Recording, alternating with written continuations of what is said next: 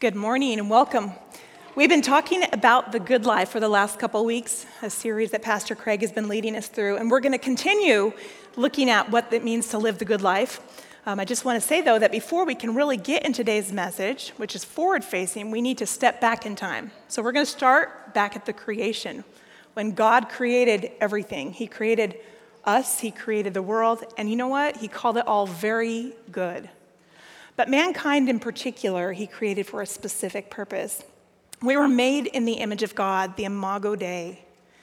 And he created us out of the dust. He breathed his life into us and made us very special for his purpose.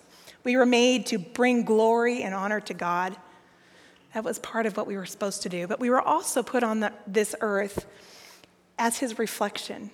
We were put on the earth and, and given dominion over his creation to steward it like God would. We, we were reflecting him in the management of the earth, in our relationships with others, in how we took care of his creation. So when we look at creation, the good life was originally perfect relationship with God.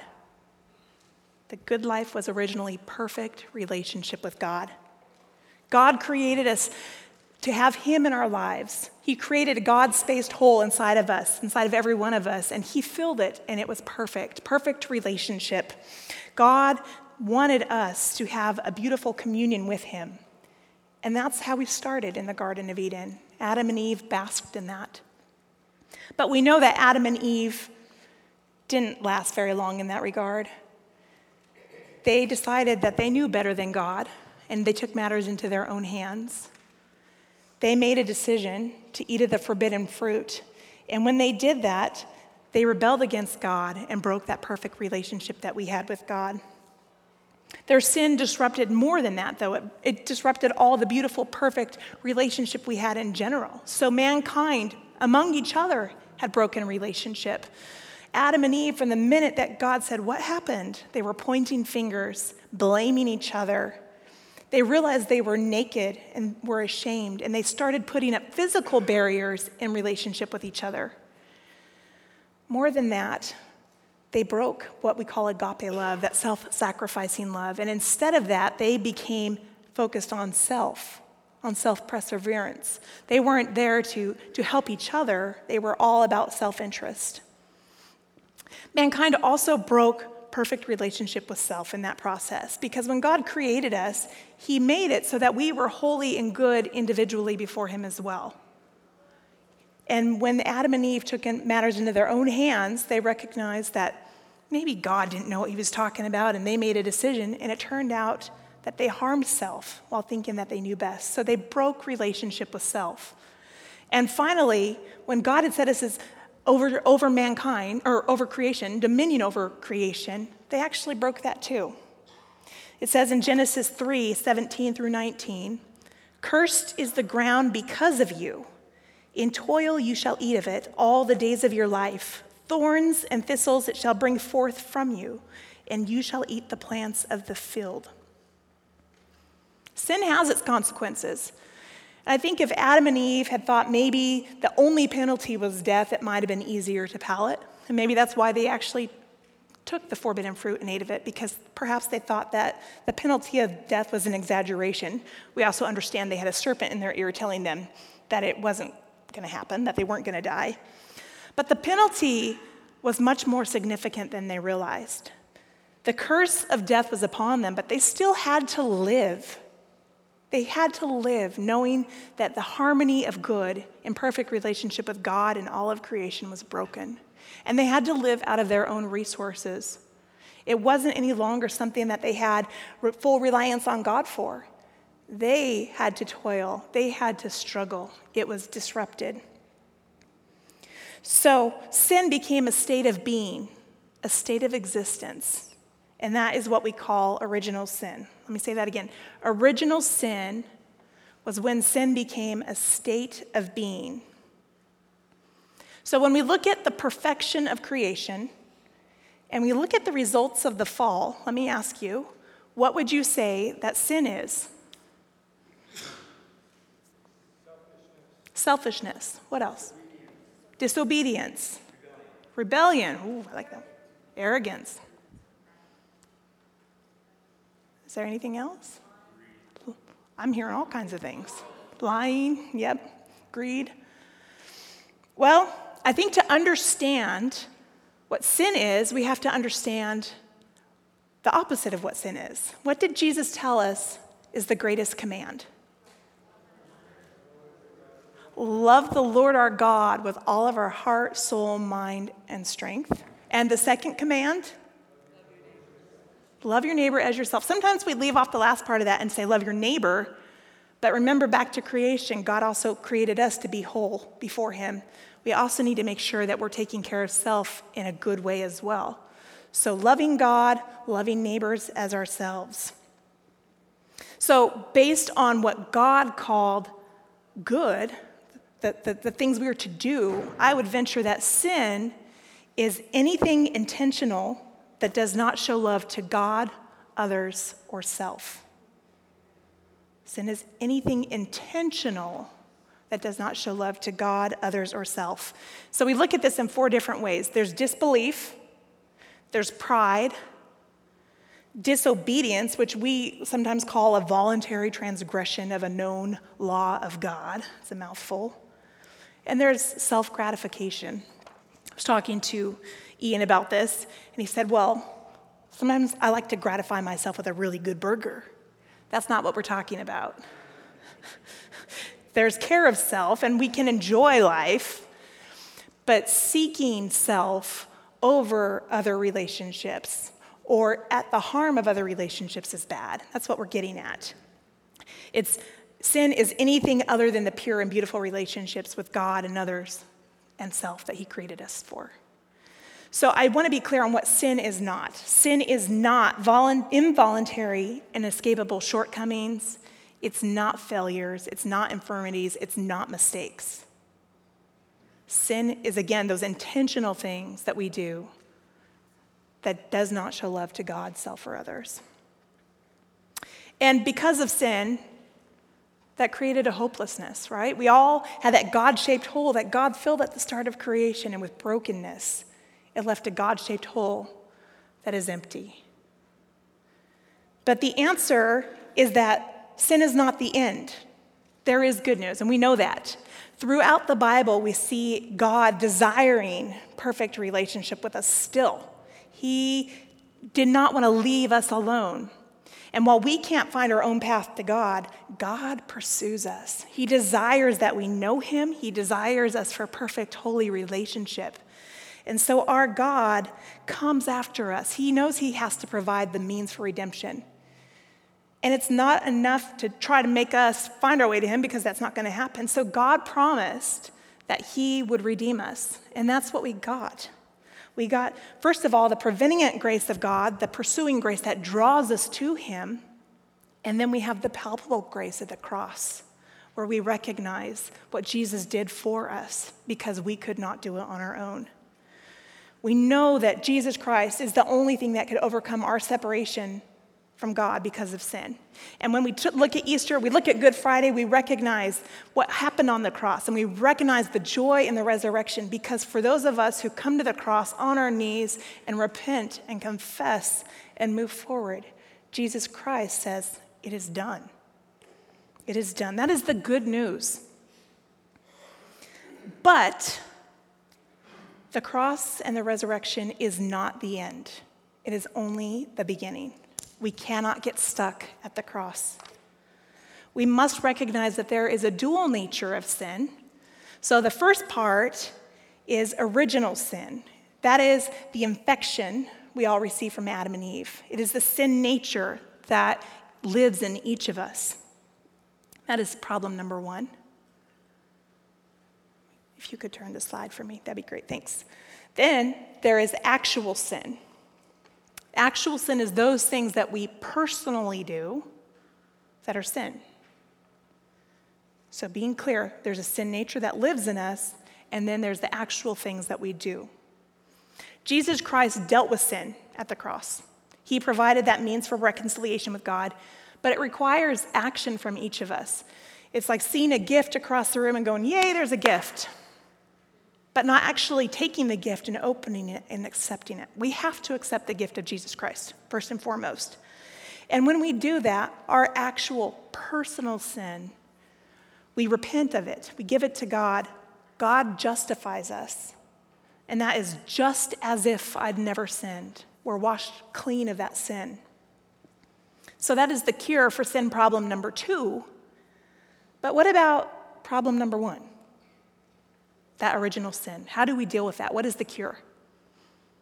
That is where we're going to look today as part of the good life. So let's turn to our passage in Romans chapter 12, verses 1 through 3 and 9 through 13. And it's going to be on the screen, but you can also look on your, the back of your, your notes in your bulletin or your hard copy of your Bible or on your phone, whatever works for you. Um, to set the stage quickly for this passage, Paul is writing to the Romans. They are let back into Rome after Emperor Nero had kicked out the Christians, but these are people who are Christians. They're living out their faith in a hostile place, which makes them even stronger because they have to be strong to live in such a hostile environment. So, Paul's writing to them has a very interesting note. He says here, I appeal to you, therefore, brothers and sisters, by the mercies of God, to present your bodies as a living sacrifice holy and acceptable to God, which is your spiritual worship. Do not be conformed to this world, but be transformed by the renewing of your minds, so that you may discern what is the will of God, what is good and acceptable and perfect. There's a lot in those two verses, but I think we absolutely have to remember that Paul is writing to people who are Christians. They have tasted the good life. They know what it means to have freedom in Jesus Christ. So, why is he telling them that there's more? He's telling them because there's an action to be taken. He says, present your bodies as a living sacrifice. This is a self sacrifice that they need to make. And more than that, it's something that must be pleasing to God. So, Paul expands on this a bit more by noting that they also need to be transformed by renewing of their minds. But they're Christians, they're saved, they're justified. Why would he need to write this again? Because the cross and the resurrection are not the end, they're just the beginning. The work of God in us continues throughout our lifetime to transform us into the image of Christ to put behind the old self and embrace living fully as Christ would. I must remind us that this is not legalistic works. It is not something we do because we're proud and say, oh, look at me, I'm the great Christian up here on the podium. It's not the way it works. And Paul actually says this in verse 3. He admonishes them For by the grace given to me, I say to everyone among you not to think of yourself more highly than you ought to think but to think with sober judgment, each according to the measure of faith that God has assigned. He wants us to think about this seriously. What is God asking us to do? And then he goes on to say in verses 9 through 13, he describes what this looks like. Let love be genuine, hate what is evil, hold fast to what is good, love one another with mutual affection, outdo one another in showing honor. Remember, this isn't to be prideful do not lag in zeal, be ardent in spirit, serve the Lord. Rejoice in hope, be patient in suffering, persevere in prayer, contribute to the needs of the saints, extend hospitality to strangers. The Romans are being called to change their outlook. They are being called to serve God a little bit differently than they have been doing. In his letters to the churches throughout the New Testament, Paul is really good about calling out things that he wants to, to condone and say, You're doing a great job, keep it up. That is not the case here. He is not saying continue doing something great. He's calling them to take action, something new. Paul is calling them to holy living. And the call is not just for the Romans, it's also for us today. The call is to be holy. Jesus, the risen Messiah, actually gives us the same call. And we look at the end uh, or the start of Acts when he is just about ready to leave the disciples, and he tells them to go into Jerusalem and wait for the Holy Spirit to baptize them. You think about this. He tells us to the disciples that he has spent years with intimately training and discipling. These are people who have been to the cross. They saw him at the foot of the cross and had grief when he died. They had the joy of the resurrection. And then they walked with him afterward while he taught them some more before he rose into heaven. And yet, he told his disciples that there was more to come. A good example of this is Peter. Peter was a disciple in the inner circle of the 12. I love Peter because, in some regards, he reminds me of myself. He's a little bit crazy. Sometimes he has a temper. Um, but he, he wasn't well spoken. He was a Galilean. He didn't do things well on his own initiative. He was rash, sometimes doing some very stupid things. And he said some very stupid things. The night of the Last Supper, he was with Jesus and he promised Jesus that he would go to prison and to death with him. And then, just in a few hours, we see that humanity we see the result of the fall again because instead of agape love, that self sacrificing love, we see first and foremost Peter with self preserving love. Self, self first, relationship with others second. He denies Jesus. At a time when Jesus needed him most, he was not there. But Jesus is gracious and merciful and he redeems Peter. We see that later when, after the resurrection, Jesus seeks out Peter and says, Peter, do you love me? Peter says, I do. Feed my sheep. This happens three times. And in Jewish culture, three is very, very important because it signifies divine completion, divine wholeness, perfection. It was important for restoration of relationship between him and Peter when Peter had broken that relationship. But that wasn't the end for Peter either, because Peter was one of those disciples to whom Jesus said, Wait in Jerusalem for the Holy Spirit to come and be to baptize you, because the end is not at the foot of the cross. The end is not the resurrection. The end starts with the Holy Spirit.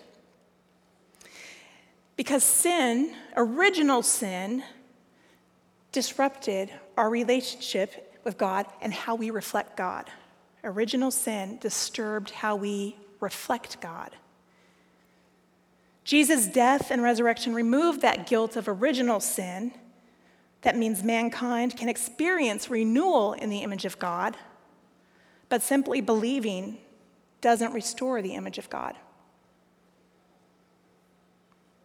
We must be entirely sanctified to do that. We are called to holy living. So to make something holy or, or to sanctify it is to declare it holy. To be entirely sanctified means that it is transformed at the full being heart, soul, mind, and strength. Have you heard these words before? Heart, soul, mind, and strength. Sometimes we think of holiness in terms of perfection, Christian perfection. We think of dead to sin, purified. So when we're told to be entirely sanctified, it can be a little overwhelming to think of being completely pure, to be perfect, right? It's a little scary. But let me ask you can we be? Can we be entirely sanctified? Not on our own. Not on our own. That was made clear in the Old Testament.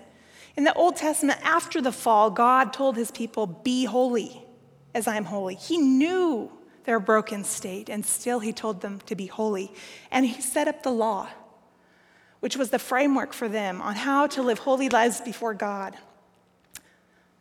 But the law could not create holiness because we cannot earn our redemption.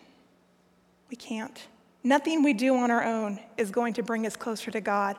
And further, the law cannot compel us to love. Love is an outpouring of the heart. But yet, God still calls us to be holy. So, to be free of the root of sin, we first start by consecrating ourselves. What is that? It's to dedicate ourselves to God's purpose. We start with consecrating ourselves.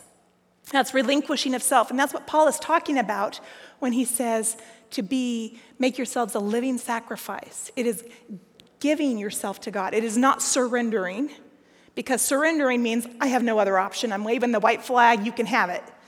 This isn't the way it works. God is not saying, only if I'm your last resort. He's saying, give me who you are, all of you, because you love me. It's a personal sacrifice made in loving response to God. But that also doesn't make us holy. Consecrating ourselves isn't what makes us holy. Only once we've done that can the Holy Spirit come in and complete His work in us. And then He can heal that infection of original sin in us. The Holy Spirit wants to fill us deeply in that God spaced hole inside of us. And when He does that, He's going to purge the sin out of us entirely. He is the cure. That is the cure to sin problem number one, is the Holy Spirit coming inside and, and sanctifying us entirely, recreating us in the image of God. He also helps us transform our mind to know and discern the will of God. And that's what Paul is talking about in this passage when he says, Be transformed by the renewing of your mind. The Holy Spirit is doing the work to help you. Because of this work of the Holy Spirit, we can live according to that original plan and the original righteousness of creation. Again, this is not work that is achievable by you, it's not achievable by me. It is the output of the Holy Spirit living in us. So when Paul is talking to the Romans in verses 9 through 13 today, he listed some behaviors, and those are what we see as outputs. I'm going to paraphrase. It says, Let love be genuine, serve each other, serve God, stay in tune with God. These are not works, they are the outpouring of a response to God. The inner presence of the Holy Spirit becomes the outer life of Christ in us. This isn't just something Paul made up and wrote to the Romans. It's something God wants for us, and He tells us throughout the Bible, from the Old Testament clear until the end. 1,100 times it tells us to be holy, to be pure. It calls for perfection. It's pretty clear that this is something God desires of each of us. The goal is not just restored relationship with God, it is to be restored in His image, to reflect God. Jesus actually teaches on this in Matthew 5, verse 48. It's the end of the Sermon on the Mount. After going through what uh, he talks about for the Christian life, what that, what that looks like, he says, Be perfect, therefore, as your Father in heaven is perfect. If we think about perfection, that's a little scary. And it can be a heavy burden on us.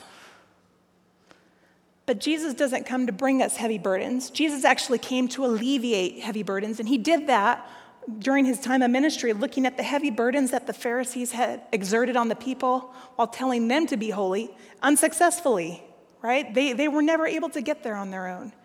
Jesus comes to give us a light burden. And so when Jesus tells us to be perfect, the means for us to get to that point of perfection is summed up in something he tells us Love God, love others.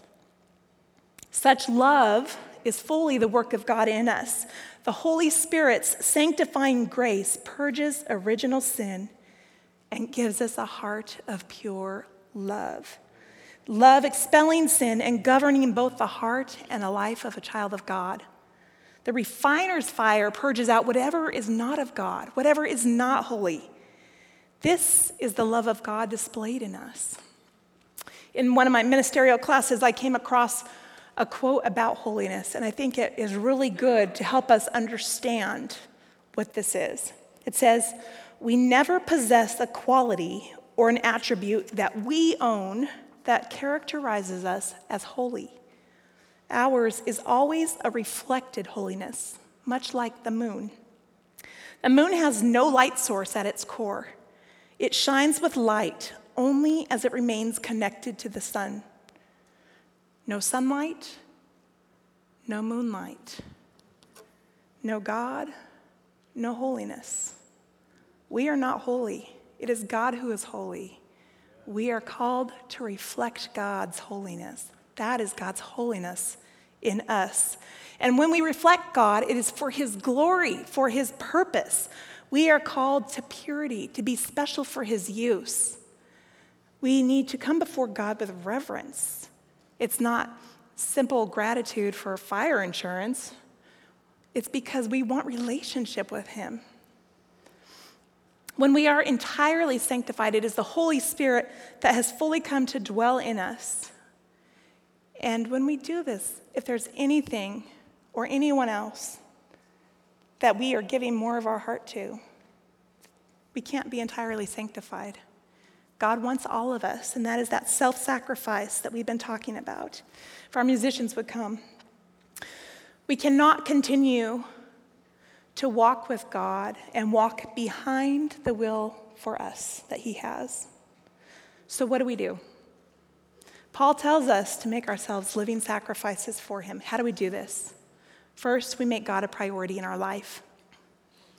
This could mean giving up something that you've made a priority in your life. How many of us have all the time in the world to look at a, a phone and look at Facebook, but not time to look at God's Word? How many of us have time to be on our knees in a garden, but not time to be on our knees in prayer? God wants to be priority in your life. Second, we need to analyze our lives in the context of how we reflect God. If there is anything in us contrary to holiness, God wants us to deal with it. It's like peeling back an onion layer by layer. God will show you a piece, and then you get that dealt with, and He'll say, Hey, here's a little bit more. This is the continual work of the Spirit in us to reveal this to us as He continues through our lifetime to mold us in the image of Jesus Christ.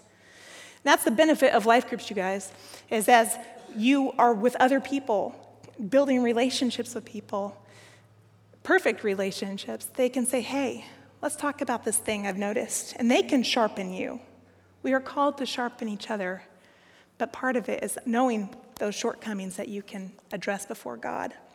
And then finally, we work on love. Again, we cannot create perfect love in us. This is the Holy Spirit at work. But we can have a heart that is receptive to love. And it starts with looking at how we respond to things that we don't prepare for? Is our response one of anger? Is it one of obligation? Is it one of selfish ambition? If there's anything other than a heart of perfect love, it's a wrong response. Our heart cry needs to be one of love before God. Love to God, love to others, and including that, that perfect love of self. Our devotion to God, though, is more than just giving Him our hearts. It's giving him our bodies, it's giving him our present reality, our day to day existence. God wants every part of us, and that is about what entire sanctification does. It entirely yields us to God for his use. We are called to no longer be conformed to the pattern of this world, but to be transformed, to have our minds transformed for God's purpose. So, my, my petition to you today the heart of love, God's love. We want this. Make it your heart cry. I'm going to go ahead and pray, and then we're going to continue and worship through, through giving. But let's think about this. Father God, we thank you for this message of your hard love. It's not an easy message to preach, but we know that you have truths that you want us to know, and you tell us again and again. You don't tell us to ignore your word, you tell us to be doers of your word. God, I just pray that we take this hard truth and we embrace it. And God, I know that you have ridiculous grace grace that goes beyond what we can even imagine, that goes to the core to draw us to you, and we are so far away when we're lost. God, we know that you are faithful and you are willing to, to guide us to where you want us to be. Make us willing vessels for you, God, willing to do your will, willing to know how we need to change. God, our prayer is that you will entirely sanctify us, that we will be dedicated to your purpose for your glory. In Jesus' name we pray. Amen.